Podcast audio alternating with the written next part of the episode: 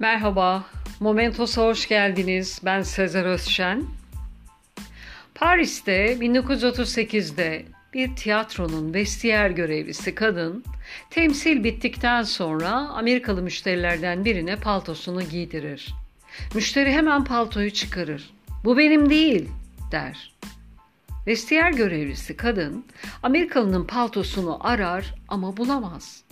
Yanlışlıkla bunu bir müşteriye giydirdiğini anlar. Paltonun cebinde 150 dolar kadar para ve Amerikan sigaraları vardır. Vestiyer görevlisi kadın bütün bunları ödemekle kalmayacak, tiyatro ile mukavelesi de bozulacaktır. Telaş içindedir. Amerikalı'dan ertesi güne kadar mühlet ister. O geceyi uykusuz geçirir ve düşünür. Yanlışlıkla bu paltoyu giyip giden müşteri Fransızsa geri getireceği şüphelidir. İngilizse geri getireceği muhakkaktır. Böylece zihninde bütün milletlere göre birer ahlak notu verir. Ertesi gün sabahtan itibaren gözleri kapıda bekler.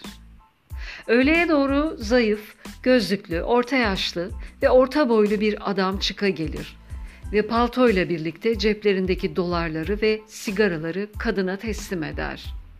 Kadın sevinçten deli gibidir. Namuslu müşteriye bir çift bilet hediye etmek ister, kabul ettiremez. Sorar, Fransız mısınız siz? Hayır madam. İngiliz? Hayır.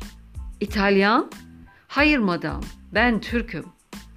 O zaman kadın gece düşündüklerini anlattıktan sonra Türkler hiç hatırıma gelmemişti der. Ve müşteriye Türk bayrağının rengini hatırlatan kırmızı ve beyaz güllerden acele yaptırdığı buketi hediye eder.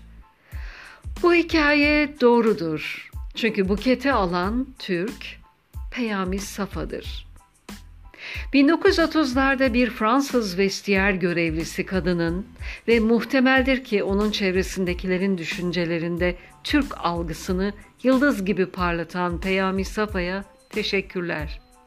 Ancak artık devir değişti. Doğruluk ve dürüstlüğü ya da başka birçok iyi veya kötü değerleri sadece milliyetlere göre pay etmek bence artık çok eskilerde kaldı.'' Dünyanın her yerinde her tür insana kolayca rastlayabilirsiniz. Dinlediğiniz için teşekkürler. Hoşçakalın. Momentos'ta kalın.